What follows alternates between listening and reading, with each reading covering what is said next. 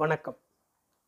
ஆனந்தரங்கப்பிள்ளை அவர்களின் தினப்படி செய்திக்குறிப்பின் முதல் தொகுதியின் பதிமூன்றாம் அத்தியாயம். ஆயிரத்தி எழுநூற்றி நாற்பதாம் வருடம் பிப்ரவரி மாதம் பதினைந்தாம் தேதி தமிழ் சித்தார்த்தி வருஷம் மாசி மாதம் ஏழாம் தேதி திங்கட்கிழமை. இந்த தேதி ராத்திரி முசே நசிலேயு என்கிற சீமை கப்பல் கப்பித்தான் சாப்பிட்டு விட்டு தன்னுடைய துக்த ஏர்லியான் என்கிற கப்பலில் ஏறி வழியில் எந்த துறைமுகத்திலும் பிடியாமலும் அதாவது நிற்காமலும் சீமைக்கு அதாவது பிரான்சுக்கு செவ்வாய்க்கிழமை போவதாக உறுதி கொடுத்தபடி ராத்திரியே பாய் எடுத்து போனான். இந்த கப்பலில் பரங்கிப்பேட்டையிலிருந்து வந்த மெல்லீசு நூல் சின்னக்கட்டு ஒன்று உட்பட ஆயிரத்தி முந்நூற்றி எண்பத்தைந்து கட்டு ஏற்றப்பட்டது. இதல்லாமல் சில்லறை வர்த்தகர்களின் பத்து பதினைந்து சிப்பங்களை மாத்திரம் ஏற்றி கொண்டு சீமைக்கு பாயெடுத்து ஓடிப்போனான். இதல்லாமல் இதற்கு பத்து நாளுக்கு முன்பாக மாகேயிலிருந்து சுபிதேர் அதாவது ஜூபிட்டர் என்கிற கப்பலை சீமைக்கு பயணம் பண்ணி அனுப்புவதற்காக இவ்விடத்திலிருந்து செயின்ட் ஜோசப் கப்பல் மூலம் நானூறு கட்டுகள் மாகேவுக்கு அனுப்பப்பட்டன. மீதிக்கு அங்கேயே மிளகு ஏற்றி கொண்டு சீமைக்கு கிளம்பியது. இதல்லாமல் இந்த முறை இரண்டு கப்பல் போக வேண்டியதற்கு ஒரு கப்பல் மாத்திரம் போய் முரப்பா அதாவது மோர்பாஸ் என்கிற கப்பல் இங்கேயே நிற்கிறது. இந்த கப்பல் எது நிமித்தம் போகாமல் நிற்கிறது என்றால் வேண்டிய சரக்குகள் கிடைக்காததால் இந்த கப்பல் போகாமல் நிற்கிறது. இப்போது போயிருக்கிற கப்பலுக்கே கட்டுக்கள் போதாமலும் கிடங்கிலும் கட்டுகள் இருப்பில் இல்லாமலும் தடைபட்டு விட்டது கொஞ்சம் கூட கட்டுகள் இருப்பில் இல்லையா என்றால் யானத்து புடவையும் சுங்குவார் புடவையும் வர்த்தகர்களின் புடவையுமாக நானாவிதங்களில் எழுநூறு எழுநூற்றி ஐம்பது கட்டு கையிருப்பில் உண்டு. ஆனால் அவை வண்ணான் துறையில் அரைகுறையான சலவையில் இருக்கின்றன. அதன் பேரிலே அவற்றை கட்டு போட முடியவில்லை. சரி இந்த எழுநூறு எழுநூற்றி ஐம்பது கட்டுகளையும் முஸ்தீது செய்து கூடவே இரநூறு இரநூத்தி ஐம்பது கட்டுகளுக்கும் முஸ்தீது செய்து ஆயிரம் கட்டுகளாக இந்த கப்பலில் ஏற்றி அனுப்பலாமே என்று பார்த்தால் இந்த கப்பலோ ஆயிரத்தி எழுநூறு கட்டு ஏற்றக்கூடியது. எழுநூறு கட்டுகளை முஸ்தீது செய்ய ஒரு மாதமோ நாற்பது நாளோ பிடிக்கும். அதற்குள் பருவம் அதாவது மான்சூன் மாறிவிடும். அதன் பேரிலே முரப்பா என்கிற கப்பலை இந்த முறை பயணத்திற்கு அனுப்பாமல் நிறுத்தி விச்சார்கள்.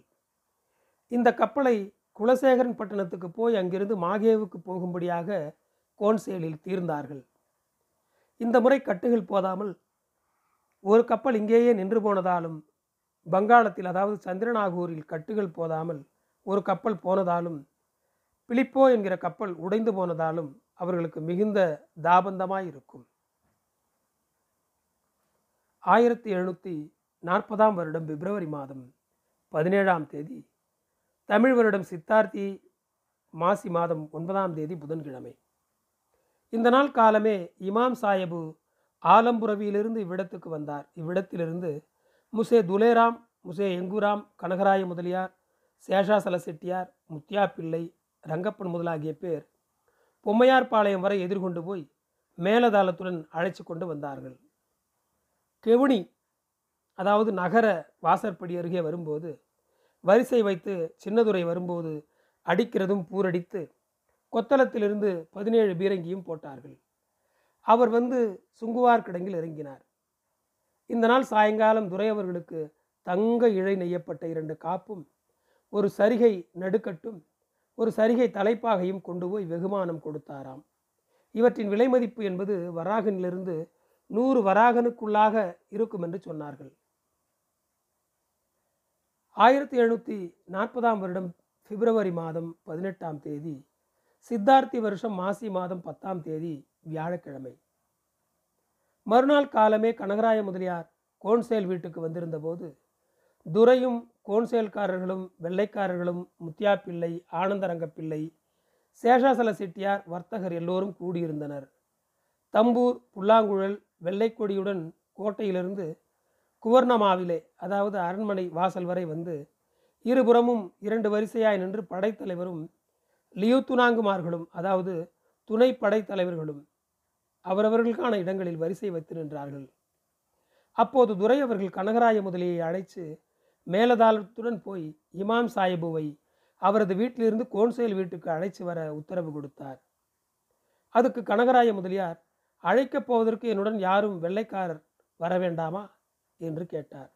அதுக்கு துரை இமாம் சாஹிபுவை வரவேற்க வெள்ளைக்காரர்கள் கூட போகிற வழக்கம் இருப்பதாக எனக்கு ஞாபகம் இல்லை உமக்கு ஏதாகிலும் ஞாபகம் உண்டா என்று கனகராய முதலியாரை கேட்க அவரும் தனக்கு ஞாபகம் இல்லை என்றார். ரங்கப்பனுக்கு ஏதாவது ஞாபகம் உண்டா என்று துறை கேட்டதற்கு நான் அவர் ஊரிலிருந்து வரும்போது இவ்விடத்திலிருந்து வெள்ளைக்காரர் எதிர்கொண்டு போய் அழைச்சி கொண்டு வருவது உண்டே தவிர தங்கியிருக்கும் விடுதிக்கு வந்த பிற்பாடு இப்போது அழைப்பதற்கு கனகராய முதலியாரும் முத்தியா பிள்ளையும் இன்னும் நாளைந்து இரண்டு பேருமாய் மேலதாளத்துடன் போய் அழைச்சி கொண்டு வரலாம். வெள்ளைக்காரர்கள் கூட போகிற வழக்கமில்லை என்று சொன்னேன். அதற்கு லீத் துறையும் எனக்கும் அப்படித்தான் ஞாபகம் இருக்கிறது என்று சொன்னார். அதுக்கு கனகராய முதலி வெள்ளைக்காரர்கள் வருவார்கள் என்றுதான் எனக்கு தோன்றுகிறது என்று சொன்னார். அதன் பேரிலே முசே புலேவை அழைச்சு போன வருஷம் இமாம் சாஹிப் வந்திருந்த போது நடந்த சமாச்சாரம் எழுதியிருக்கிற தஸ்திரத்தை அதாவது பத்திரத்தை எடுத்துக்கொண்டு வர சொல்லி துறை பார்த்தார். அந்த தஸ்திரத்தில் நான் சொன்னபடி எழுதியிருக்கவே கனகராய முதலியாய் அழைச்சு வெள்ளைக்காரன் உம்முடன் வர தேவையில்லை. நீங்கள் மாத்திரம் போய் இமாம் சாஹிப்பை அழைச்சி வாருங்கள் என்று துரை சொன்னார். அதன்படி கனகராய முதலியார் முத்தியா பிள்ளை சேஷாசல செட்டியார் முதலாகி பேர் மேலதாளத்துடன் இமாம் சாஹிபுவை போய் அழைச்சி கொண்டு வந்தார்கள். ஒன்பது மணிக்கு குவர்னர் மாளிகையில் வரும்போது வரிசைக்குள் நடந்து வந்தபோது தம்பூர் அடியாமல் சும்மா இருந்து துறை நாலடி இப்புறம் நடந்து வரும்போது துறைக்கு அடித்த தம்பூர் அடித்தார்கள். இதற்குள் இமாம் சாஹிபு அருகில் வந்தார். அதன்படி இருவரும் சந்தித்து கொண்டபோது மேடையில் பதினேழு பீரங்கி போட்டார்கள். பிறகு துறை மாளிகையின் சாலையில் கீழண்டை போட்டிருக்கிற பலகைகளில் இருவரும் உட்கார்ந்தார்கள். அவர் கூடவே வந்த குதிரை வீரர்களும் பெரிய மனுஷர்களும் சின்னதுரை உள்ளிட்டோரும் நடுச்சாலையில் இருபுறமும் போடப்பட்டிருந்த நாற்காலிகளில் உட்கார்ந்தார்கள். இப்படி ஒருத்தருக்கு ஒருத்தர் அளவலாவி ஆற்காடு நவாபு சுகமாக இருக்கிற செய்தியையும் ராசகாரியங்களையும் பற்றி கனகராய முதலியார் துபாசியாக இருக்க பேசிக் கொண்டிருந்தார்கள். இப்படி இருக்க சிறிது அந்தரங்கம் பேச வேண்டும் என்று துறையும் இமாம் சாஹிப்பும் எழுந்திருந்து மூலத்தில் காலியாக உள்ளது. ஆயிரத்தி எழுநூற்றி நாற்பதாம் வருஷம் பிப்ரவரி மாதம் இருபதாம் தேதி சித்தார்த்தி வருஷம் மாசி மாதம் பன்னெண்டாம் தேதி. இந்த நாள் சனிவாரம்.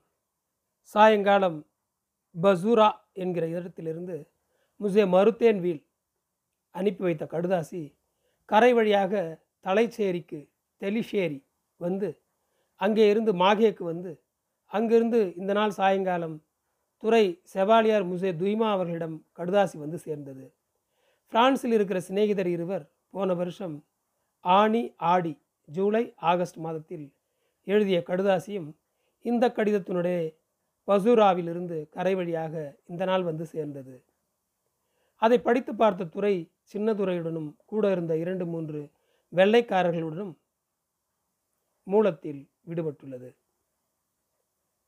ஆயிரத்தி எழுநூற்றி நாற்பதாம் வருடம் பிப்ரவரி மாதம் இருபத்தி ஒன்றாம் தேதி சித்தார்த்தி வருஷம் மாசி மாதம் பதிமூணாம் தேதி ஞாயிற்றுக்கிழமை.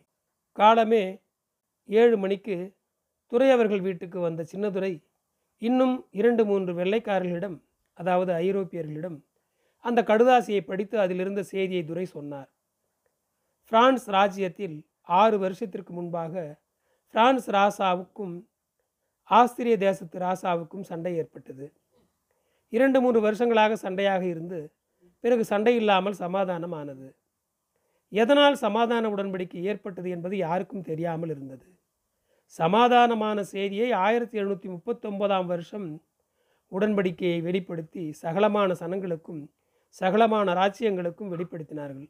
வெளிப்படுத்திய செய்தி என்னவென்றால் பிரான்ஸ் ராசாவும் இசுப்பாஞ்சு அதாவது ஸ்பெயின் ராசாவும் ஆஸ்திரிய ராசாவும் தூக்கிதே சவாய் டியூக் ஆஃப் ஜவாய் ஆகிய ராசாவும் இனிமேல் மகா சிநேகத்துடன் இருந்து எந்த காரியமானாலும் ஒரு ஆலோசனையாக இருக்கத்தக்கதாக உடன்படிக்கை செய்து கொண்டனர். முன்பு பிரான்ஸ் ராசா ஆஸ்திரியன் ராஜ்யத்தின் சில ராஜ்யங்களை பிடித்து கொண்டார். அவற்றை மறுபடியும் அவர்களிடமே விட்டுவிட்டார். இந்த ராஜ்யங்களில் இரண்டு மிகப்பெரியன. அந்த ஆஸ்திரிய தேசத்தில் உள்ள ராஜ்யங்களில் பெரியதான இரண்டை பர்மா அண்டு பிசேன்சா ஆஸ்திரிய பேரரசர் பிரான்ஸ் ராசாவுக்கு திருப்பி கொடுக்க பிரான்ஸ் ராசா ஆஸ்திரிய பேரரசருக்கு நூற்றி இருபது லட்சம் லீவர் வெள்ளியை கொடுக்க என்பதாக இருவரும் சமாதானமாகியது. பிரான்ஸ் ராசா நூற்றி இருபது லட்சம் வெள்ளி லிவ்ரஸ் கொடுத்து அந்த இரண்டு ராச்சியங்களையும் வாங்கி கொண்டார். அந்த ராச்சியங்களின் பேர் ஃபார்மா ஃப்ளோசான்சு. இந்த இரண்டு ராச்சியமும் பிரான்ஸ் ராசாவிடம் சேர்ந்தன. இப்படியாக நாலு ராசாக்களும் ஒற்றுமையாக இருக்கிறார்கள் என்றும் இனிமேல் நால்வரும் ஒன்று சேர்ந்து இங்கிலீஷ் ராசாவுடன் சண்டைக்கு போவார்கள் போல் தெரிகிறது என்றும் எழுதி வந்தது. இங்கிலீஷுக்காரருக்கும் பிரெஞ்சுக்காரருக்கும் சண்டை வர காரணம் என்ன? ஆயிரத்தி எழுநூற்றி பதிமூணாம் வருஷம் பிரான்ஸ் நாட்டின் பெரிய ராசாவான லூயிஸ் கத்தோர்ஸ். அதாவது லூயிஸ் பதினான்கு என்பவர் இனிமேல் ஐரோப்பிய ராஜ்யங்களுடன் சண்டை இல்லாமல் ஒருத்தருக்கொருத்தர் சிநேகமுடன் அந்யோன்யமாய் ஒத்துழைப்பாக இருக்க வேண்டும் என்று உடன்படிக்கை செய்தார். அப்போது ஸ்பாஞ்சு அதாவது ஸ்பெயின் ராசா ஜிப்ரால்டரையும் ஃபோர்ட் தேம்கோம் அதாவது போர்ட் மெஹவன் என்கிற ஒரு துறைமுகத்தையும் இங்கிலீஷ் ராசா ஸ்பெயின் ராசாவிடமிருந்து பிடித்து கொண்டார். அப்படி இருக்க இங்கிலீஷ் ராசாவுடன் நான் எந்த வகையில் சமாதானமாக இருப்பது என்று பிரான்ஸ் ராசாவிடம் கேட்டார். அப்போது பிரான்ஸ் ராசா இந்த நேரத்தில் சண்டை வேண்டாம். நாம் சமாதானமாக போவோம். அந்த இரண்டு ராஜ்யங்களையும் நாம் உங்களுக்கு கட்டாயம் வாங்கி தருகிறோம் என்று சமாதானம் சொன்னார். இசுபாஞ்ச் அதாவது ஸ்பெயின் ராசா பிரான்ஸ் ராசாவின் பேரப்பிள்ளை. அதாவது லூயிஸ் பதினான்கு. அதன் பேரிலே பாட்டனாருடைய பேச்சை தட்டாமல் கேட்க வேண்டியது தன்னுடைய கடமை. அதன் பேரிலே நல்லது என்று சம்மதித்து கொண்டார். பிரான்ஸ் ராசா லூயிஸ் தோர்ஸ் இங்கிலீஷ் ராசாவுடன் எழுதி அனுப்பி ஸ்பெயின் ராசாவுடைய ராஜ்யத்தை திரும்ப வாங்கி கொடுக்கறதுக்கு முன்னரே செத்துவிட்டார் அந்த இரண்டு ராசியங்களை வாங்கி கொடுக்காமல் இருபத்தேழு வருஷங்களாக அலட்சியமாக இழுத்தடித்து வருவதால் அந்த இரண்டு சீமைகளையும் பிடிப்பதற்காக சண்டை நடக்கும் என்று சீமையில் அதாவது ஐரோப்பாவில் பேசிக்கொள்கிறார்கள் என்றும் இதன் பிறகு மூலத்தில் காலியாக உள்ளது. ஆயிரத்தி எழுநூற்றி நாற்பதாம் வருஷம் மார்ச் மாதம் நாலாம் தேதி அல்லது மூணாம் தேதியாக இருக்கலாம். சித்தார்த்தி வருஷம் மாசி மாதம் இருபத்தி நாலாம் தேதி வியாழக்கிழமை. சாயங்காலம் ஊரில் நடந்த செய்தி என்னவென்றால் எண்ணெய் வாணிபம் செய்யும் சோழையப்பன் தம்பி தம்பிரெட்டிப்பாளையத்தில் குடியிருக்கிறவன். இவனுடைய பன்னிரெண்டு பதிமூன்று வயது பிள்ளையாண்டன் அங்குள்ள கிறிஸ்தவ ரெட்டியார்கள் புது சம்பா கோவிலுக்கு அதாவது செயின்ட் பால் சர்ச்சிற்கு அழைச்சி கொண்டு போய் ஞானஸ்தானம் செய்துவிட்டு இரண்டு நாளாக கோவிலிலேயே தங்க வைத்து கொண்டிருந்தார்கள். இப்படி அந்த பிள்ளை காணாமல் போக பிள்ளையின் தாய் தகப்பன் உட்பட எல்லோரும் ஊரின் நாலு மூலையிலும் தேடியும் எங்கும் காணாமல் இந்த நாள் காலமே கோவில் அதாவது சர்ச்சில் வாசப்படியிலேயே அவன் நிற்பதை பார்த்தார்கள். ஆயிரத்தி எழுநூற்றி நாற்பதாம் வருஷம் மார்ச் மாதம் பதினைந்தாம் தேதி அல்லது மார்ச் பதினாலாம் தேதியாக இருக்கலாம். சித்தார்த்தி வருஷம் பங்குனி மாதம் ஐந்தாம் தேதி திங்கட்கிழமை. நம்முடைய ஆனந்த புறவி பாரு படகு பரங்கிப்பேட்டை துறையிலிருந்து கொழும்புக்கு யாத்திரை போவதற்காக பாயெடுத்து ஓடிப்போனார்கள். அந்த பாரிலே ஏற்றப்பட்ட சரக்குகளின் பயணம் மூலத்தில் விடுபட்டுள்ளது. ஆயிரத்தி எழுநூற்றி நாற்பதாம் வருஷம் மார்ச் மாதம் பதினேழாம் தேதி அல்லது பதினைந்தாம் தேதியாக இருக்கலாம். சித்தார்த்தி வருஷம் பங்குனி மாதம் ஆறாம் தேதி செவ்வாய்க்கிழமை. இந்த நாள் சாயங்காலம் நாலு மணிக்கு மேல் நம்முடைய வீட்டுக்கு எதிரில் உள்ள கோவிலிலே அதாவது சர்ச்சிலே இருக்கிற பாதிரியார் மூசே லோலியர் சியாமுக்கு பிஷப்பாக அதாவது தலைமை பிசப்புவாக போக இருப்பதால் அந்த பட்டத்தை பெற்றுக்கொள்வதற்காக மயிலாப்பூரில் இருக்கிற பரங்கி மலைக்கு செயின்ட் தாமஸ் மவுண்ட் பயணமாகி போய் அவ்விடத்தில் மூலத்தில் விடுபட்டுள்ளது. ஆயிரத்தி எழுநூற்றி நாற்பதாம் வருஷம் மார்ச் மாதம் இருபத்தி ஒன்பதாம் தேதி அல்லது இருபத்தெட்டாக இருக்கலாம். சித்தார்த்தி வருஷம் பங்குனி மாதம் பத்தொன்பதாம் தேதி திங்கட்கிழமை. இந்த நாள் சாயங்காலம் நான்கரை மணிக்கு பாதிரியார் முசே லொலியர் திரும்பி வந்தார்கள்.